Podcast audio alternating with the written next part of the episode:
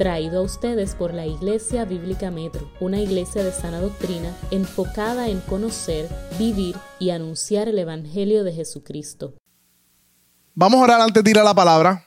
Eh, niños que están aquí y niños grandes, cuando digo niños, niños grandes, hablo de todos nosotros, porque todo este mandamiento nos aplica a todo y lo vamos a ver.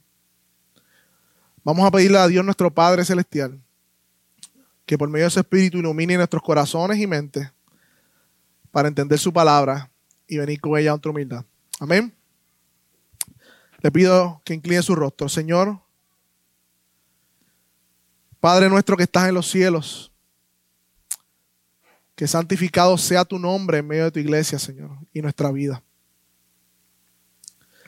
Te pedimos, Señor, por los méritos de tu Hijo, que tu Espíritu Santo, Señor, ilumine nuestro entendimiento y nuestro corazón no solamente para entender de manera cognitiva tu palabra, sino que también de manera experiencial, Señor. Que no solamente podamos conocer con inteligencia, sino aplicar con sabiduría tu palabra, Señor. Te lo pido en el nombre de Jesús. Perdona nuestros pecados, Señor. Oh Padre, por los méritos y la sangre de tu Hijo que fue derramada en la cruz del Calvario, descansamos en la provisión que es para nosotros tu santo, Señor.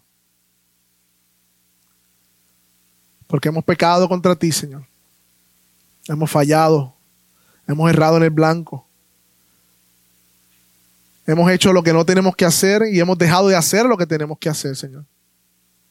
Por eso venimos con humildad delante de ti, reconociendo que sin ti nada podemos hacer una vez más. Y que tu palabra, Señor, haga el efecto, Señor, para el cual fue enviada en nosotros y en tu iglesia. En nombre de Jesús. Amén. Recuerdo cuando comenzamos a planificar la serie cerca de Semana Santa, antes de que se acabara la serie de Hechos, André y yo dijimos, pues vamos a hablar un mandamiento por domingo. Creo que le había dicho eso. Y la realidad no sabíamos o no entendíamos hasta ese punto la amplitud y el alcance que se condensa en cada uno de los diez mandamientos. Y ya llegamos al quinto mandamiento, así que estamos ya casi a la mitad ¿no? de, la, de la serie o casi a la mitad de la, de la ley de Dios, de los diez mandamientos del decálogo. Así que le invito a todos que me acompañen a leer Éxodo 20 ahí sentados. Y a estas alturas supone que sepamos de memoria ese pasaje.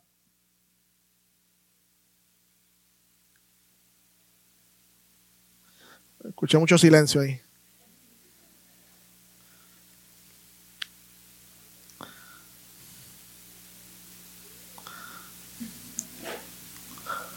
Éxodo 20.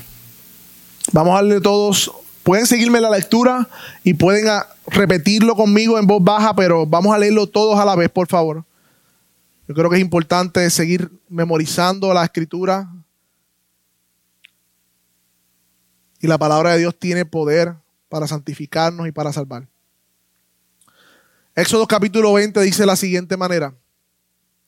Entonces Dios habló estas palabras diciendo, yo soy el Señor tu Dios, que te saqué de la tierra de Egipto, de la casa de servidumbre. No tendrás otros dioses delante de mí. No te harás ningún ídolo, ni semejanza alguna de lo que está arriba en el cielo, ni abajo en la tierra, ni en las aguas debajo de la tierra. No los adorarás, ni los servirás, porque yo soy el Señor, tu Dios, soy celoso, que castigo la iniquidad de los padres sobre los hijos hasta la tercera y cuarta generación de los que me aborrecen. Y muestro misericordia a millares, a los que me aman y guardan mis mandamientos. No tomarás el nombre del Señor tu Dios en vano, porque el Señor no tendrá por inocente al que tome su nombre en vano. Acuérdate del día de reposo para santificarlo. Seis días trabajarás y harás toda tu obra. Pero el séptimo día es el día de reposo para el Señor tu Dios. No harás en él trabajo alguno, tú, ni tu hijo, ni tu hija, ni tu siervo, ni tu sierva, ni tu ganado, ni el extranjero que está contigo. Porque en seis días hizo el Señor los cielos y la tierra, el mar y todo lo que hay, y reposó al séptimo día. Por lo tanto, el Señor bendijo el día de reposo y lo santificó. Honra a tu padre y a tu madre para que tus días sean prolongados en la tierra que el Señor te da. No matarás, no cometerás adulterio, no hurtarás, no darás falso testimonio contra tu prójimo, y no codiciarás la casa de tu prójimo, no codiciarás la mujer de tu prójimo, ni su siervo, ni su sierva, ni su buey, ni su asno, ni nada que sea de tu prójimo. Y todo el pueblo percibía los truenos y relámpagos, el sonido de la trompeta y el monte que humeaba. Cuando el pueblo vio aquello, temblaron y se mantuvieron a distancia. Entonces dijeron a Moisés, habla tú con nosotros y escucharemos, pero que no hable Dios con nosotros, no sea que muramos. Y Moisés le respondió, no teman, porque Dios ha venido para probarlos y para que su temor permanezca en ustedes y no pequen. Amén. Amén. ¿Recuerda la pregunta que le hicieron a Jesús? ¿Cuál es el mandamiento más importante? Se acercó un, no recuerdo si era un fariseo, un escriba, pero se acercó y le dijo, maestro, ¿cuál es el mandamiento más importante? Y se supone que también todos sepamos la respuesta. ¿Cuál es el mandamiento más importante? Dígalo, amarás al Señor tu Dios con corazón, con, con, con toda tu mente. Pero el Señor no lo dejó ahí. Y el segundo es muy semejante. ¿Recuerda lo que le dijo? Y amarás a tu prójimo como a ti mismo. Y ese, hermanos, es el, el resumen de la ley de Dios. Pablo más adelante dice, que el que ama ha cumplido la ley. Y nos encontramos en un momento de transición en la, lo que decimos la tabla de la ley, porque estamos en el quinto mandamiento y muchos estudiosos han dividido los mandamientos de diferentes maneras, pero la más eh, que resalto, la más que se acepta, es que los primeros cuatro mandamientos tienen una referencia directa hacia mi relación o mis deberes hacia Dios. Y los próximos seis mandamientos, que comenzamos hoy con el primero de ellos, hacen una referencia o un deber hacia los demás. Amarás al Señor tu Dios y a tu prójimo como a ti mismo. Y nos encontramos precisamente en el quinto mandamiento, en el quinto. Esto quiere decir que este quinto mandamiento es una transición de nuestros deberes a Dios a nuestros deberes a nuestros semejantes. Por ejemplo, el primer mandamiento, ¿qué dice? No tendrás Dios hoy ajeno. Está hablando de que solo Dios, Jehová, Yahvé, será nuestro Dios, únicamente Él. El segundo mandamiento nos dice, lo adorarás, pero como Él ha estipulado. Como Él lo ha estipulado. El tercer mandamiento, por eso, por eso prohíbe hacer ídolos. El tercer mandamiento, vas a traer honor a su nombre con tus palabras, no vas a tomar el nombre del Señor hermano. Y el cuarto mandamiento habla del día señalado, el lugar y con las personas señaladas para este mandamiento. Así que la ley de Dios es una sola ley. No importa, en un sentido, no podemos decir, voy a cubrir los deberes con Dios y descuidar mis deberes con los demás. Es una sola ley que es conjunta con nuestros deberes a Dios y nuestros deberes a los demás. Thomas Watson dice en su libro de los diez mandamientos que no pudimos cumplir bien la primera tabla de la ley si no hacemos o cumplimos con la segunda tabla de la ley. Así que niños y niños más grandes, Vamos a pasar en un sentido, en una transición de los mandamientos que van directamente a nuestra relación con Dios a los mandamientos que tienen que ver con nuestros semejantes, con nuestras personas que están al lado, con, con las personas más cercanas, comenzando con la familia y nuestros prójimos.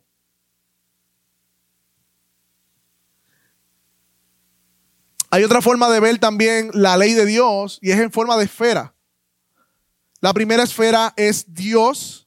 La segunda esfera, que es el quinto mandamiento, es la familia. Y la tercera esfera es la sociedad. Y eso es un principio bíblico, hermanos.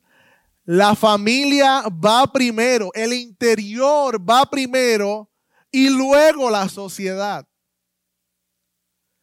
De hecho, hermanos, ustedes saben que toda, todo pueblo, toda nación, todo país se compone de familias. Por ende, antes de Dios hablar de nuestros deberes para la sociedad, la comunidad, como no matar, no robar, primero trata con el mandamiento que tiene que ver con nuestra familia, con el círculo más íntimo donde nosotros por primera vez tenemos una relación de semejantes. Por lo tanto, no podemos ministrar al mundo si nuestras familias están quebradas. No podemos ir a, a suplir las necesidades del mundo si no comenzamos por la casa. Es un principio. Yo recuerdo en mi trabajo una hija de pastor que iba por el mundo viajando, predicando en México, en todos lugares. Y esa empleada me contaba llorando en la, oficina conmigo cómo su padre era un hipócrita porque su matrimonio estaba destruido y ella estaba sufriendo eso. Pero él estaba predicando la palabra de Dios. No, hermanos. Dios no nos manda a ministrar al mundo si primero nuestras familias están quebradas. No, primero es la familia, primero es el núcleo. Dios le da prioridad, aún en la tabla de la ley, a la familia, a lo interno, y luego como iglesia y como individuos podemos mirar hacia afuera. Primero el ministerio de nuestra familia, pero y luego estaremos listos para servir a los demás. Y esto es un principio que vemos en Primera de Timoteo. Cuando habla de las eh, características de un obispo, aquel que va a, a, ser pastor de una iglesia, a gobernar la grey, Dice primero que debe ser marido de una sola mujer, sobrio, prudente, conducta decorosa, hospitalario, pero en el versículo 4 dice que gobierne bien su casa, teniendo sujetos a sus hijos con toda dignidad. Y el 5 dice, porque si un hombre no sabe cómo gobernar su casa, ¿cómo podrá cuidar de la iglesia de Dios? Y en este primer punto, hermanos, quiero comenzar la reflexión y aplicar esto a nuestros corazones. ¿Cómo está tu familia? ¿Cómo estás tu familia? ¿Cómo están tus prioridades? ¿Estás sirviendo a todo el mundo y tu esposa? ¿Estás hablándole a todo el mundo, tratando de servir ahora estos momentos, ahora que hay crisis, ¿verdad? Por la tormenta y todo lo demás. ¿Y tus hijos? ¿Te tienen presente? ¿Lo tienes presente? ¿Están, eh, tus hijos están, tienen sus necesidades cubiertas? ¿Te tienen a ti como padre y como madre? ¿O tú eres de otras personas? ¿Cómo está tu esposo?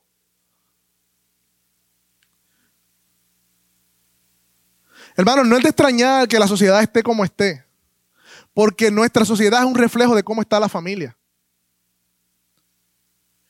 Y ha habido un descuido total en muchas familias de nuestro país, en el mundo, por la crianza de los hijos.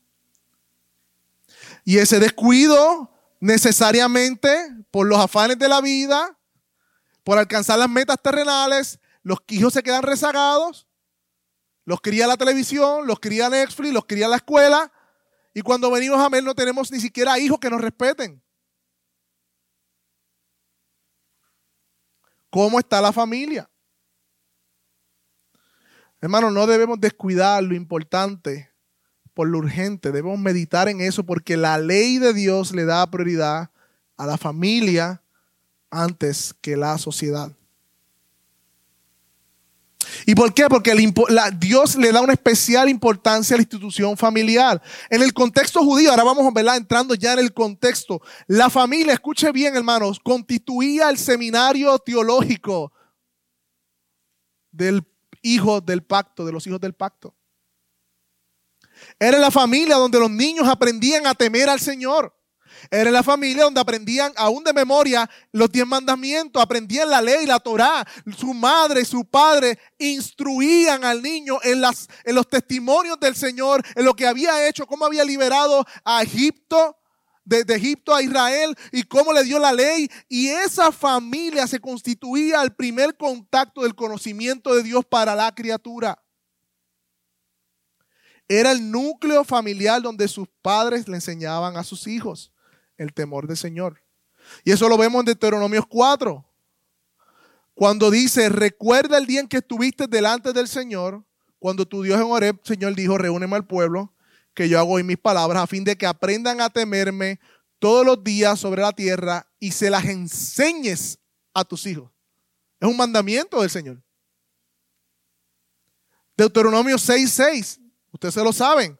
Estas palabras que te mando hoy las vas a estar sobre tu corazón y las enseñarás diligentemente a tus hijos.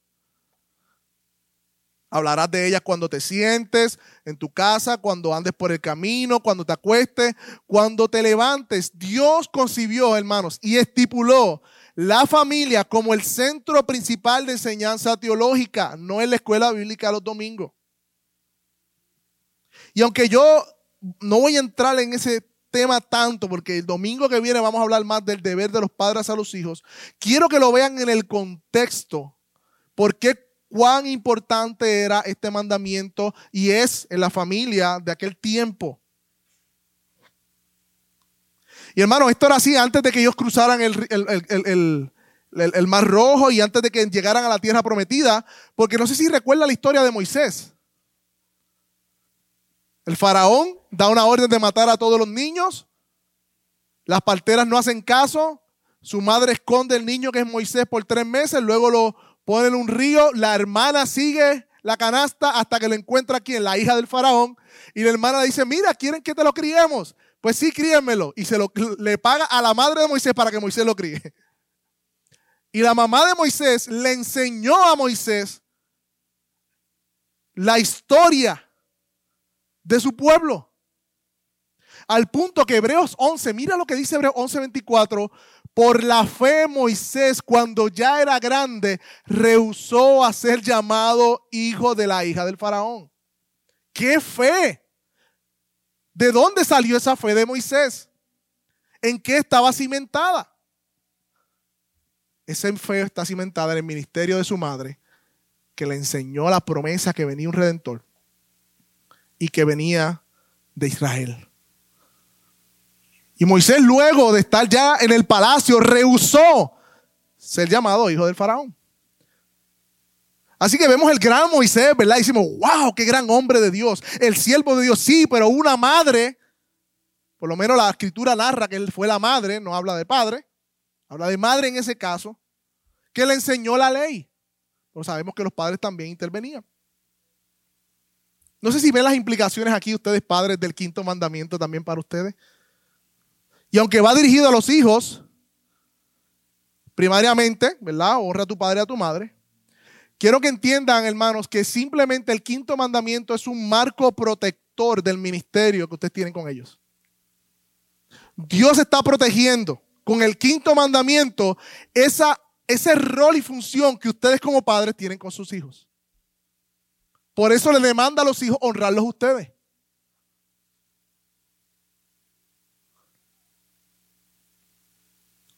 Y por otro lado,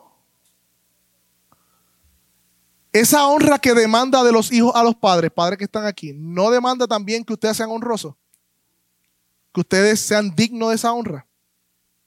Hay una responsabilidad que nace de la consecuencia de que los hijos se tienen que someter a ustedes.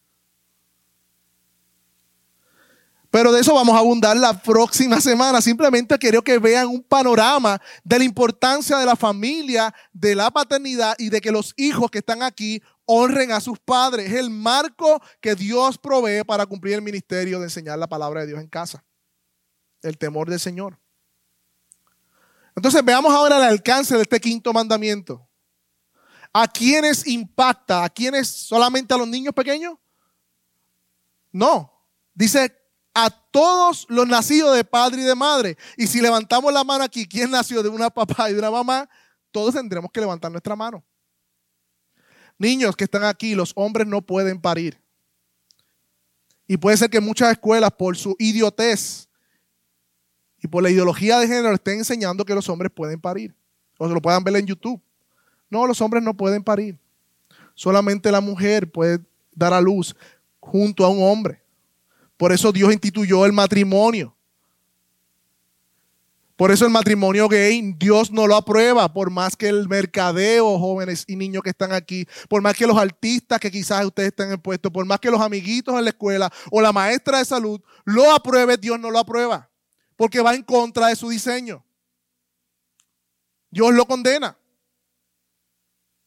Pero yendo al texto, ¿cuál era la audiencia primaria que estaba escuchando los mandamientos en aquel momento? Eran niños, todos. No, hermano, eran niños, eran, perdóname, jóvenes adultos o adultos, ya hijos adultos estaban escuchando el quinto mandamiento.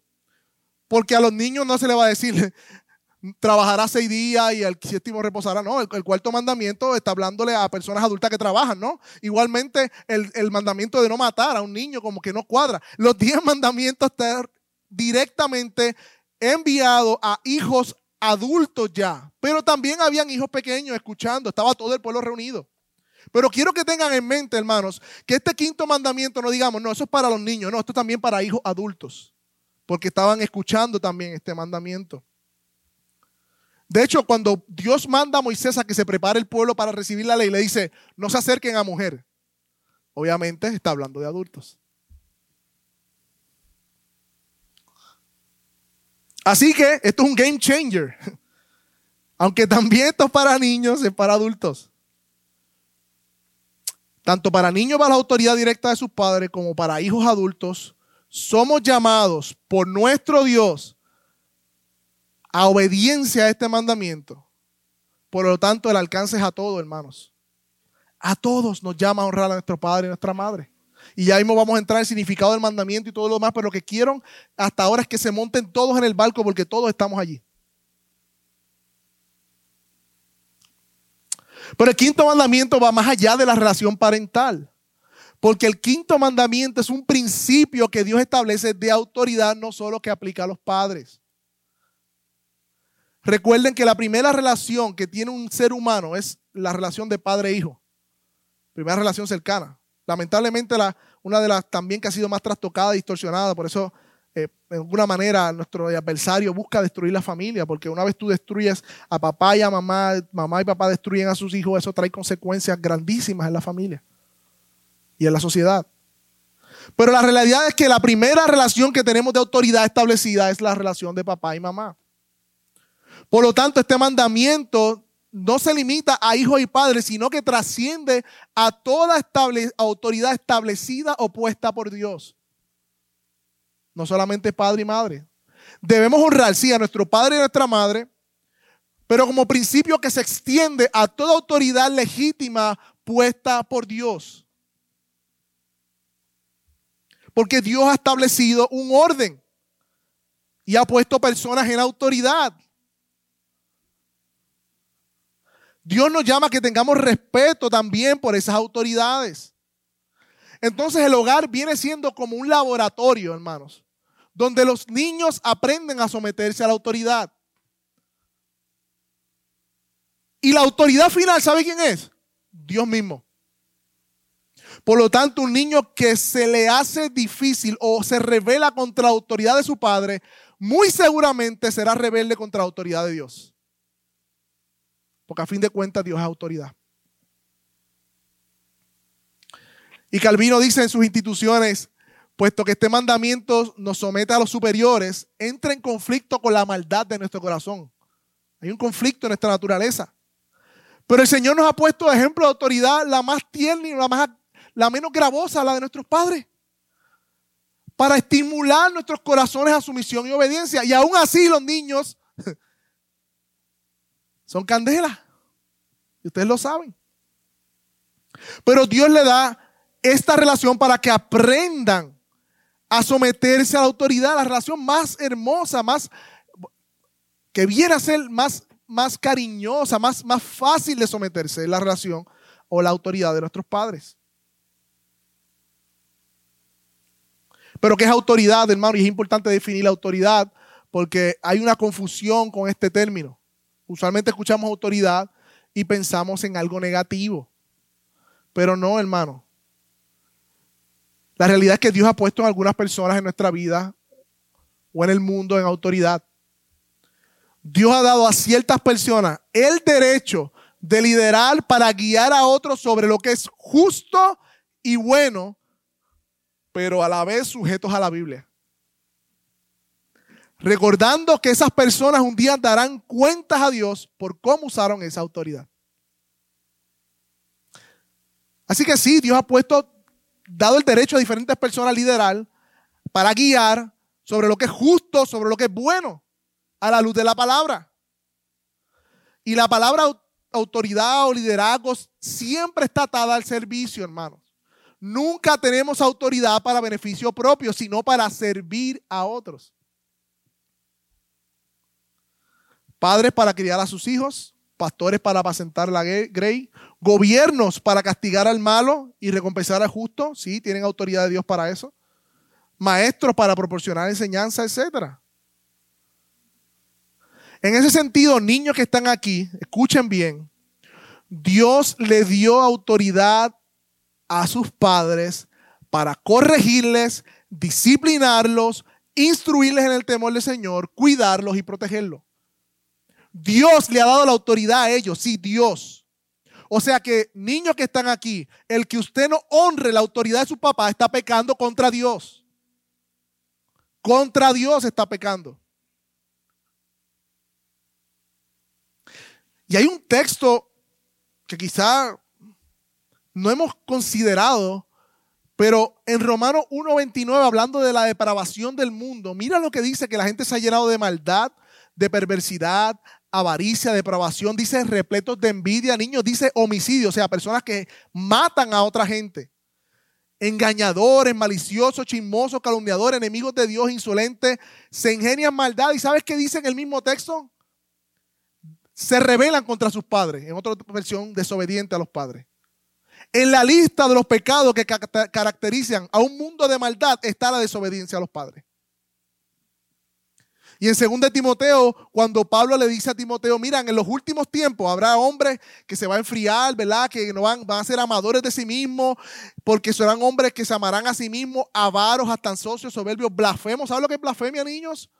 Hablar en contra de Dios, calumniar el contra de Dios. Y ahí mismo después dice, esa gente también es desobediente a los padres.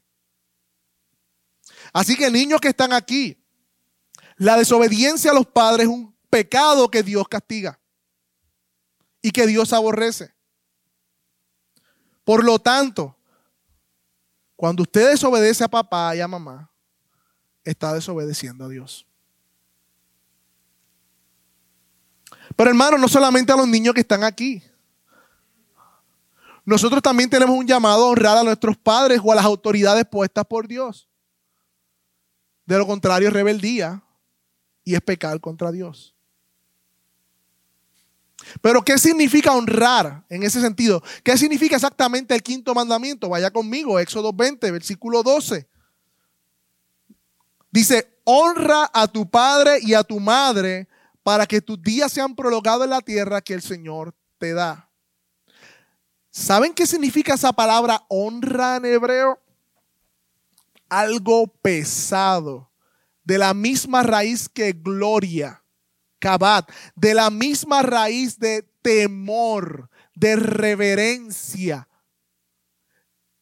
O sea que niños que están aquí, el mandamiento de la palabra de Dios para ustedes es que ustedes honren, teman, reverencien como algo valioso a sus padres. Esa es la misma palabra que Dios le dice a Moisés cuando mata a Nadab y Abiú por ofrecer fuego extraño en Levítico 10.3. Dice, entonces Moisés dijo a Aarón, esto es lo que el Señor dijo, como santo seré tratado por los que se acercan a mí y en mi presencia de todo el pueblo seré honrado. Esa honrado es la misma honra que el mandamiento demanda a los padres. En otro texto, Levítico 19, 2 al 3. Dios le habla a toda la congregación y le dice, ustedes serán santos porque yo soy santo. El Señor su Dios, soy santo. Cada uno de ustedes ha de reverenciar, así mismo dice, o temer a su padre y a su madre. Y miren qué interesante, y guardará mis días de reposo. Yo el Señor su Dios lo soy. Dios pone la misma oración, el mandamiento de honrar el día del Señor con el mandamiento de honrar a nuestros padres. Cuidado de hacer categorías en nuestra mente con los mandamientos. En la misma oración, reverencien, honren a sus padres y al mismo tiempo guarden mi día de reposo, que hemos hablado ya por cuatro domingos.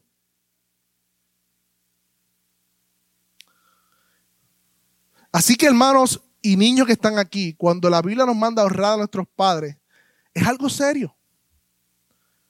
Para Dios es importante muy importante. Ya mismo vamos a entrar en cómo hacemos eso más, más, más prácticamente.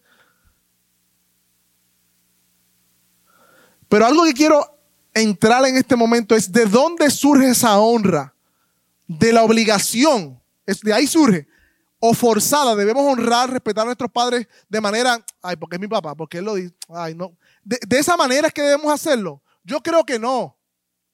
Porque Dios nunca intencionó una honra externa obligada ni hacia Él ni hacia sus autoridades que ha puesto.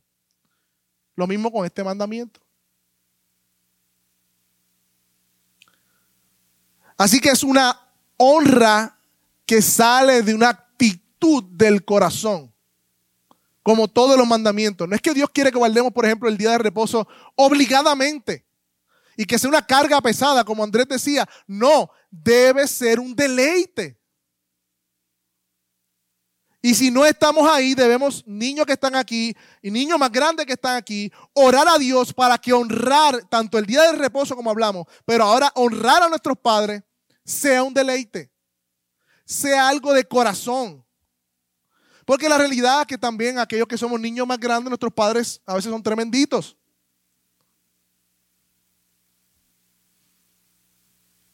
Este, y este, mandamiento también me confrontó a mí mientras estudiaba. Y me mostró mi pecado de impaciencia con mi madre. Mi pecado de olvidarme de mis padres. De andar ajorado, y ni siquiera visitarle periódicamente. Ver sus necesidades. Nosotros, aunque no estemos ya bajo la tutela, como decimos, o como ¿verdad? O bajo la, casa de ellos, tenemos un mandamiento que nos toca, que debemos honrar a nuestro padre y a nuestra madre. Y es una actitud del corazón, algo que debe salir de nosotros. Y debemos orar, niños que están aquí, para que ustedes puedan honrar a sus padres, no de manera me da la ganaria o haciendo chuipe. ¿Sabe qué es chuipe?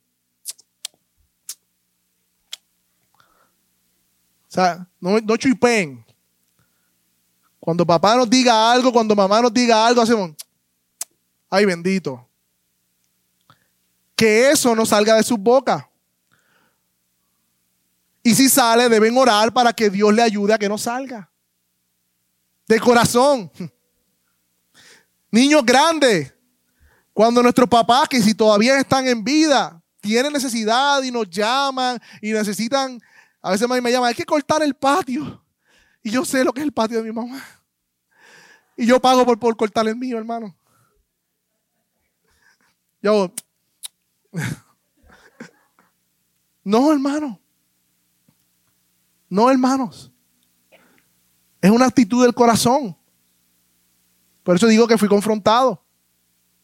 Y espero que todos seamos confrontados, no solamente los niños que están aquí. Pero ¿por qué debemos honrar a nuestros padres, hermanos? Y niños que están aquí. ¿Por qué debemos honrarlos? Porque Dios lo ordena. Y eso debe ser razón suficiente. Estamos en la ración, en la, muchos de ellos están en la edad de por qué. ¿Pero por qué? ¿Pero por qué? Porque Dios lo ordena y es suficiente. Porque yo lo digo, dicen los padres. ¿Usted ha escuchado eso? Usted lo dice también. No se haga.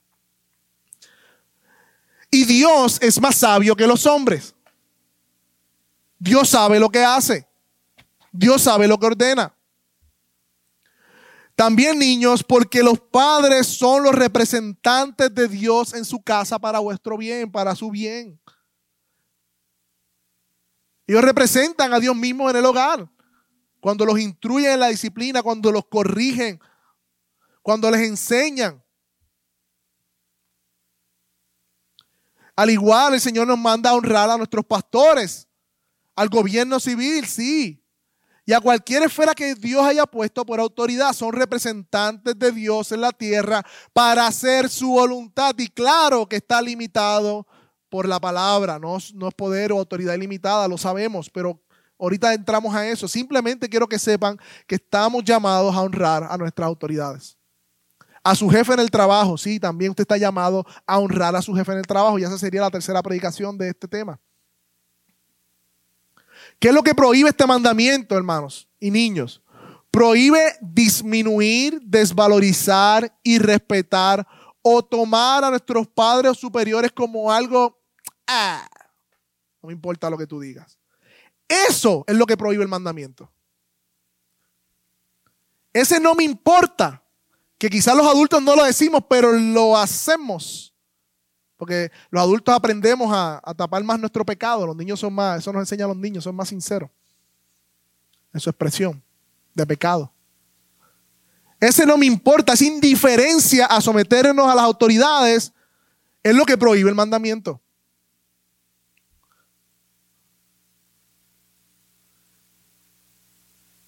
Dios condena la rebeldía. De hecho, ¿qué pasó con Lucifer? ¿Acaso no fue rebeldía? ¿No fue rebelarse contra Dios, Satanás? Dios condena la falta de respeto. Ser contestones, niños. Papá dice algo, mamá dice algo. ¡Ah, pero! E-, ese pero y ser contestones, Dios lo condena.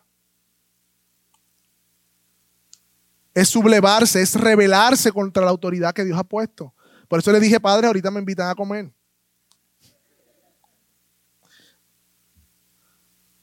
Eso es pecado, niños. Y están pecando contra Dios. Esto se ve en la forma en que usted reacciona a su papá. Le sube los ojos así para arriba cuando les habla. Buscan engañar a sus padres, niños que están aquí, y hacerles creer algo que no es. Niños adultos que estamos aquí, a nuestras autoridades. Esto se ve cuando guardamos amargura o rencor o resentimiento o ira en contra de nuestros padres. Y cuando digo padre, quizá también estoy hablándole a abuelos aquí o tíos. Porque el rol del padre es dirigir al niño en los caminos del Señor. Eso lo puede hacer un papá biológico, lo puede hacer un papá adoptivo, lo puede hacer un abuelo, lo puede hacer un tío. Cualquier persona de autoridad, tú un hermano mayor puede ser autoridad. Y mira lo que dice. No dice honra a tu padre y a tu madre, no. Honra a tu padre y a tu madre. O sea, que si yo respeto o me comporto de una manera cuando está papá, pero cuando está mamá, ah, soy de otra manera, estoy pecando contra Dios. Ah, que mamá es más blandita. O al revés. ¿O es que papá es más blandito? No, es a ambos. Que Dios manda a los niños a someterse a ambos, a papá y a mamá. La figura de mamá es honrada en el mandamiento como una autoridad del niño.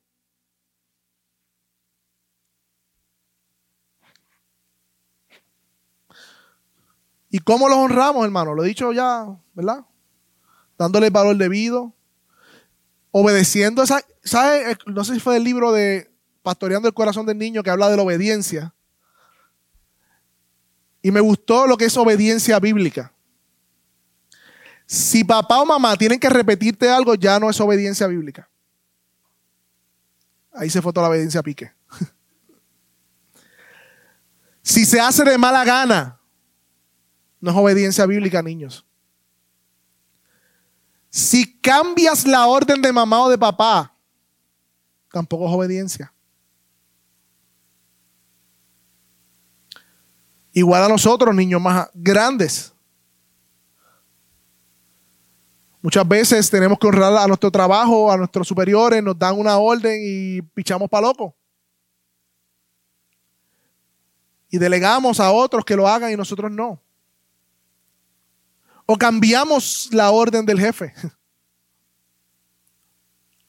Una manera que nos cueste menos trabajo. O que tenga que hacer menos. Eso es desobediencia. Eso no es honrar la autoridad. O lo hacemos de mala gana. Servimos a nuestro jefe, servimos a nuestros eh, superiores con mala gana, hablando mal de ellos.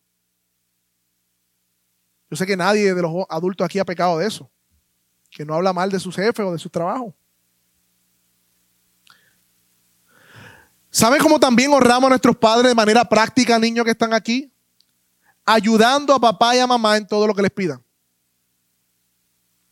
Sirviéndoles en todo lo que ellos les pidan. Igual nosotros, hermanos. Dios ha puesto autoridad también en la iglesia. Y servimos a Dios cuando servimos a nuestros pastores también, a nuestro pastor. Incluyendo maestros, incluyendo otros líderes que Dios ha puesto. Servimos al Señor también cuando hacemos eso. Cuando ayudamos, cuando nos ponemos a disposición de la obra del Señor. ¿Hasta cuándo debemos obedecer a nuestros padres? Bueno, hay un principio.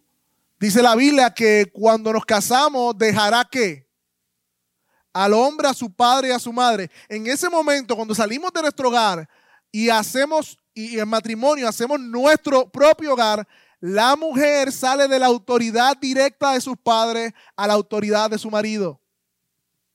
Y el hombre sale de la autoridad de sus padres en ese sentido a ser autoridad en su casa.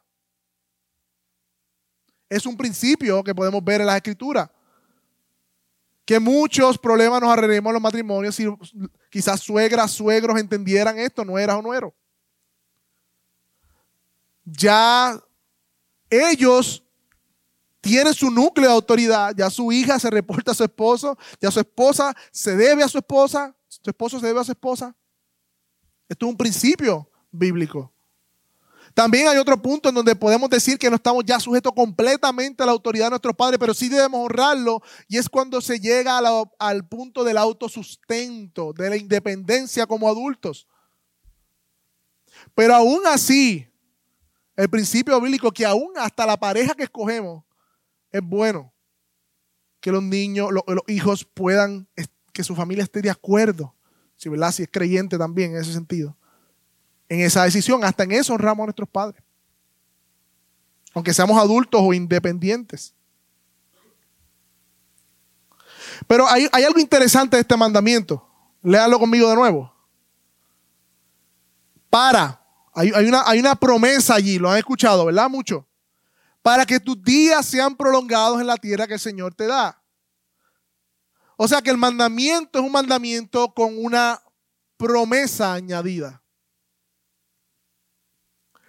Y de manera directa, mira, para el pueblo de Israel, la ley decía, el que maldiga a su padre y a su madre debe morir. Así mismo como lo escuchan.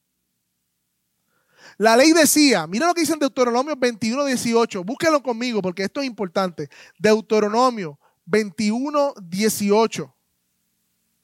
Cuando Moisés le está recordando repaso de la ley a todo el pueblo de Israel que está a punto de entrar a la tierra prometida, a ese pueblo, ¿verdad? A esos hijos de los padres, porque esa generación por 40 años vagó en el desierto, pereció. Ahora esa nueva generación va a entrar a la tierra prometida. Eh, Moisés le recuerda la ley y en Deuteronomio 21, 18 dice, si un hombre tiene un hijo rebelde o terco, que no obedece a su padre ni a su madre, y aunque lo castiguen, o sea, hay un proceso, por lo menos papá y mamá tienen que entrar a un proceso de corrección, castigarlo. Y ni siquiera aún así hace caso, el padre y la madre lo tomarán y lo llevarán fuera a los ancianos de la ciudad, a la puerta de su ciudad natal, estoy en Deuteronomio 21, 18, voy por el versículo 20, y dirán a los ancianos de la ciudad, este hijo nuestro es terco y rebelde y no nos obedece. Es un glotón y borracho. Y a mí me suena ahí que no es un niño. Parece que ya es un jovencito. Entonces todos los hombres de la ciudad lo que lo apedrearán hasta que muera. Así vas a quitar el mal en medio de ti. Todo Israel oirá esto y temerá. ¿Vieron el propósito? Así que una aplicación directa de la promesa es que si, si eres obediente vas a evitar la muerte temprana. no te van a apedrear. Si no eres un hijo rebelde, no, no vas a terminar como este hijo borracho y glotón. Qué interesante, glotón. Aplica el mismo mandamiento en consecuencia. Vayan también, ya que están en Deuteronomio, Deuteronomio 4. O sea que de forma directa, de una manera de apropiarnos, de que el pueblo de Israel, se apropiara de la promesa, era que cuando el hijo obedecía, era obediente a sus padres, evitaba la muerte temprana de esta manera. ¿Ven? Número dos, de forma más amplia, esta promesa se ve también en Deuteronomio 4, 23 al 25. Mira lo que dice el Señor. Tengan cuidado, pues, de que no olviden el pacto que el Señor su Dios hizo con ustedes. Le está hablando a los padres. Mírenlo. Y hagan imagen tallada en forma de cualquier cosa que el Señor tu Dios te ha prohibido. Porque el Señor tu Dios es fuego consumidor, un Dios celoso. Y cuando hayan engendrado hijos y nietos, ahí también están los abuelos, y hayan permanecido largo tiempo en la tierra, ¿y qué va a pasar con esos niños? y se corrompan y hagan un ídolo en forma de cualquier cosa y hagan lo malo ante del Señor, el Señor será provocado a ira. ¿Y qué va a hacer el Señor con su ira? Traer destrucción y muerte a la nación. Así que de manera más amplia, el que los hijos obedecieran a sus padres en el sentido, cuando sus padres cumplen su función de enseñar la ley del Señor, iban a alargar su vida como nación también. Pero están viendo el rol de los padres aquí, porque si los padres se desvían, ¿qué va a pasar con los hijos? Va a engendrar hijos y nietos que también se van a qué? A corromper. Y ahí mismo, en versículo 40, Deuteronomios 4:40, dice el Señor, así también guardarás mis estatutos y mis mandamientos que yo te ordeno hoy, para que te vaya bien. ¿A quiénes? a ti y a quienes, y a tus hijos después de ti. O sea que guardar el mandamiento del Señor, la ley, incluyendo este quinto mandamiento, va a hacer que te vaya bien a ti y a tus hijos después de ti. ¿Y qué va a pasar entonces? Miren la promesa ahí también, y me parece la misma promesa.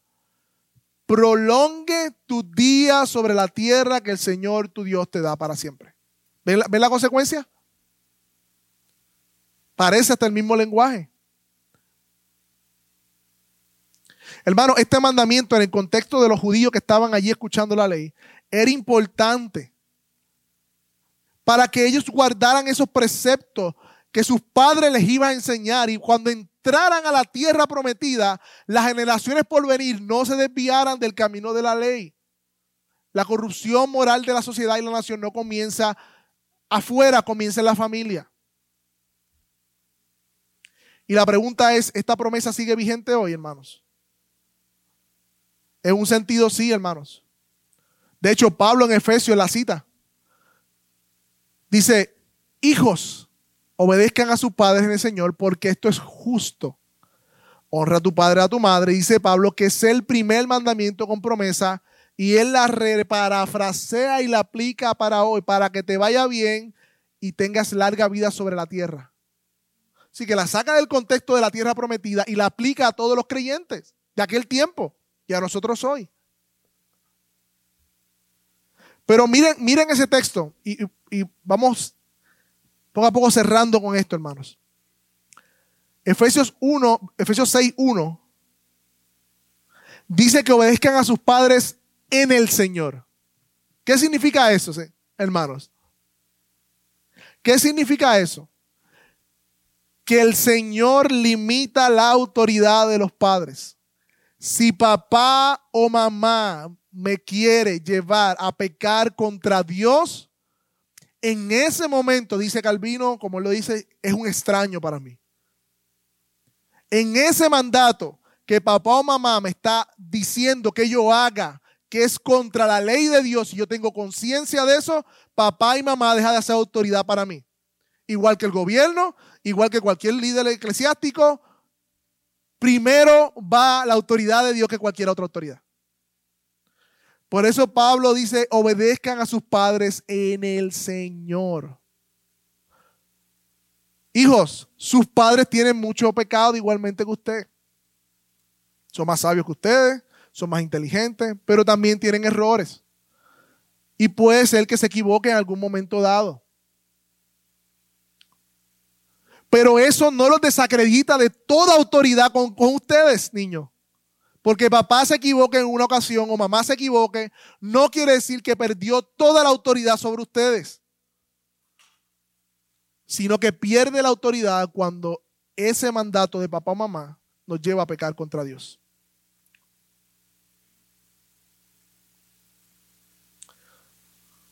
Eso fue lo que pasó con Pedro, ¿recuerdan? También hacia los gobernantes le dijeron, cállate, no hables más de este nombre. Y él le dijo, bueno, juzguen ustedes, es necesario obedecer a Dios antes que a los hombres. Y le va a traer consecuencias a muchos. Y quizás no lo habíamos vivido, pero por ejemplo, en países donde, y, lo, lo, viví este fin de semana hablando con algunas personas de México, que sus familias son extremadamente católicas. Y cuando un hijo se convierte al cristianismo, a, ser evangélico, como ellos dicen, es básicamente para ellos deshonrarlos. ni siquiera les hablan o... En ese sentido, ese, ese joven o, o niño o lo que sea, está actuando bien porque está poniendo a Dios primero que la tradición de su papá y su mamá. Aunque eso para su papá y su mamá es una deshonra. ¿Entienden el punto? Dios es nuestra primera autoridad que nos debemos, luego las autoridades que Él ha puesto. En segundo lugar, hermanos, aunque hay una promesa atada al mandamiento, la motivación, niños y jóvenes o adultos más grandes, es que primariamente obedecer, a, honrar a nuestros padres justo, es agradable al Señor. Esa debe ser nuestra motivación. Y de manera incidental entonces viene la promesa. Esta promesa fue para los judíos que iban a entrar a la tierra prometida. Pero nosotros nos hacemos la pregunta, ¿acaso no ha habido hijos rebeldes que prosperan y tienen larga vida? ¿O acaso no ha habido hijos piadosos que tienen corta vida y mueren a su corta edad. Sí, es cierto. Y un comentarista hablando de esto dice, es claro, el ser obediente o desobediente, a los padres no es el único factor que determina el tiempo que una persona vive, pero es un factor importante. ¿Por qué? Porque la desobediencia a los padres piadosos es señal de indisciplina. Y hijos indisciplinados significa ruina para la nación, para la iglesia y para la sociedad. Así que la promesa de la recompensa de la obediencia sigue vigente. Hay otro comentarista que me gusta lo que dice, esta promesa siempre se ve cumplida, sea literalmente o sea por una bendición espiritual superior, hablando de la eternidad.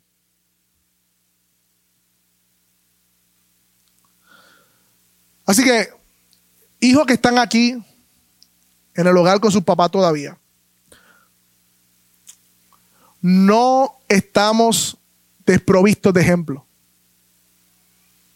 Nuestro Dios se encarnó en la persona de Jesús y vivió también la niñez y la juventud como ustedes. Y en Lucas 2 hay una narración que debe sorprenderles a ustedes niños. Y es que cuando Jesús estaba en el templo, sus padres se perdieron, no Jesús. Y cuando van a reclamarle a Jesús, Jesús le dice, ustedes no saben que yo tengo que estar en los negocios de mi Padre. Les dejó saber primero que su Padre Celestial va primero que sus padres terrenales. Pero luego dice que Jesús vivió sujeto a María y a José. ¿What? Si alguien podía identificar el pecado y era sabio, y tenía eh, el, el, poder y tenía la sabiduría de Dios, era Jesús. Y como niño vivió sujeto a sus padres, dice Lucas 2. Así que usted me puede decir, es que tú no sabes cómo es papi, es que tú no sabes cómo es mami, es que tú no sabes cómo es yo no sé quién. La persona de Dios, la divinidad hecha carne, se sujetó a padres terrenales. Y ese sí identificaba el pecado mejor que tú y que yo. Niños que están aquí. Tienen un ejemplo en las escrituras.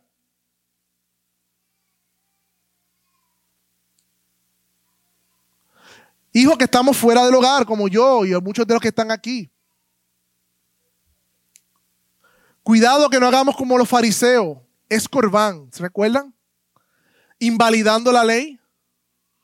Jesús citó el quinto mandamiento. El Señor le dijo, honra a tu padre y a tu madre. Pero ustedes dicen que es corbán. ¿Qué significa eso? El fariseo decía, todas mis pertenencias se las voy a dedicar a Dios. Por ende, no le puedo dar nada a mis padres porque es para Dios. Pero eso le permitía vivir con sus pertenencias hasta que se muera y disfrutar de ella. Para no dársela a sus padres. Y así dice Jesús que ustedes invalidan el mandamiento. Jesús está dándonos un principio aquí. Honrar a nuestros padres y nuestra madre, aún como adulto, tiene que ver con velar por sus necesidades también.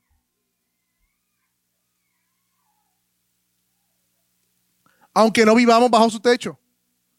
Si los tenemos vivos. Debemos cuidar de sus necesidades. Quizás ya no estamos bajo su autoridad directa, pero debemos escucharles a veces. Debemos ser humildes. Debemos respetarlos, tener valor por ellos, porque nos dieron la vida, nos criaron. Sí, con errores y defectos, sí, pero nos dieron la vida. ¿O tú crees que Dios no es soberano de ponerte a los padres que te puso? Y aún aquellos que han encontrado padres, niños que están aquí, en el camino, Dios les ha regalado unos padres para que puedan honrarle, para que puedan experimentar el amor de Dios para ustedes también.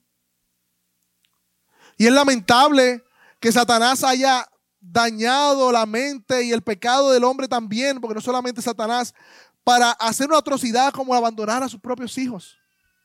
Pero dice la Biblia que aunque padre y madre me dejaran, con todo el Señor me va a recoger.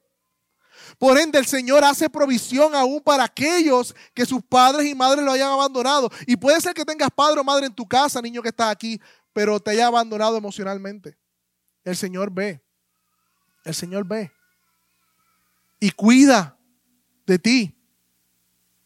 Y quizá hay muchos aquí que ya no tengan a sus padres presentes. O que fueron padres dicen, wow, yo no crié a mis hijos bien. Yo quizás no hice lo mejor que, hice lo que mejor que pude, pero quizás pequé contra Dios ahora que estamos leyendo todo esto. Quizás no le enseñé a mi hijo el camino del Señor. Para ti también hay nuevas, buenas nuevas. En Cristo hay perdón y puede ser una nueva criatura y no habrá más condenación por esos pecados. Porque Cristo murió en la cruz por tus pecados. Hoy, como quiera, tienes oportunidad de ser un buen padre, una buena madre, a pesar de que quizás en el pasado, mirando la ley de Dios, te das cuenta que no lo fuiste. No es tarde.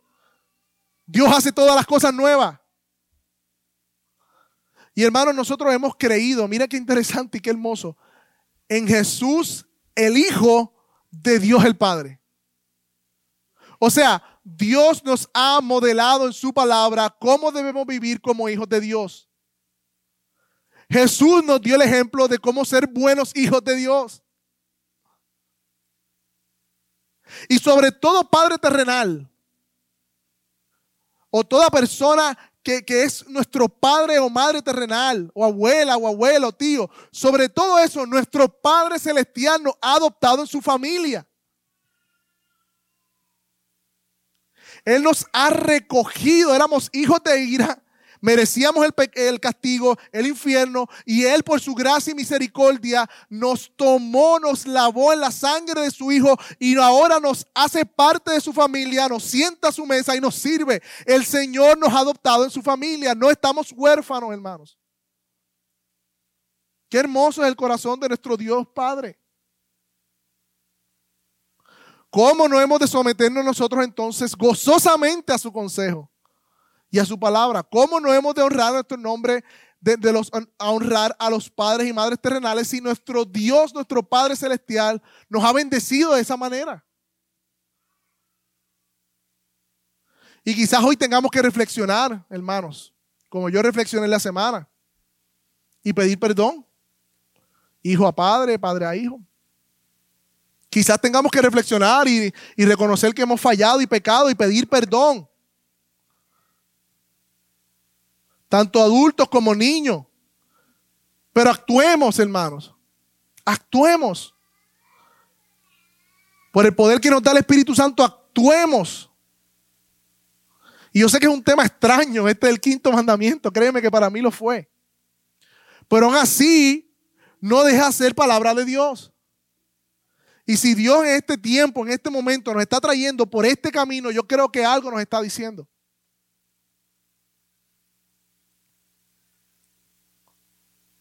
Pidámoslo a Dios nuestro Padre. Si eres padre que está aquí, que puedas amar a tu hijo con el amor eterno que él ama al de él. Hijo que está aquí, pidámoslo a Dios nuestro Padre y al Hijo, a nuestro hermano mayor Jesús, que nos enseñe a amar a nuestro Padre como Él amó al Padre. Y reconozcamos de una vez y por todas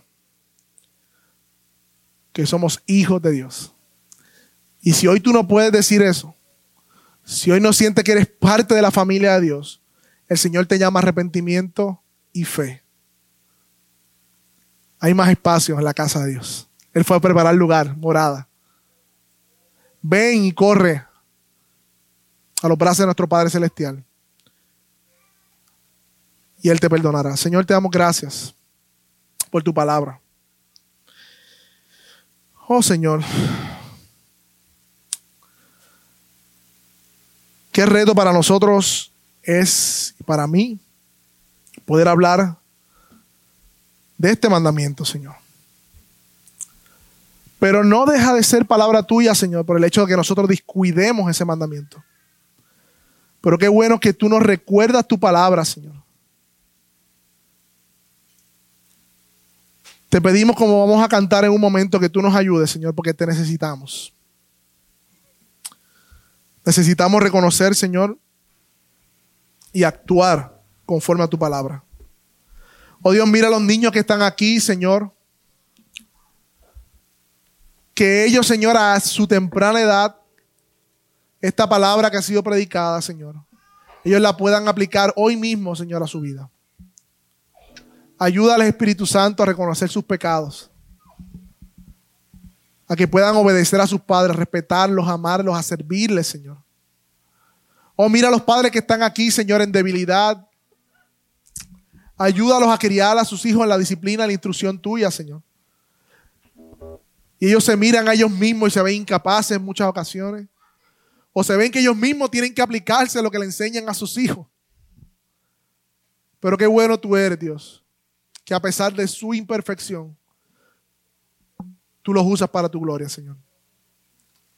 Ayúdale, Señor a encontrar su gozo en ti completo y pleno, Señor. Y mira a tu iglesia, Señor, que aprendamos, Señor, a honrar, Señor, a nuestras autoridades, a los ancianos, a nuestros padres, quizás a nuestro jefe, a toda autoridad legítima, Señor, que tú nos mandas, Señor, a que podamos someternos gozosamente, Señor. Así como tú también nos modelaste la tierra que lo hiciste, Señor. Te lo pedimos en tu santo y bendito nombre, Señor. Amén, amén.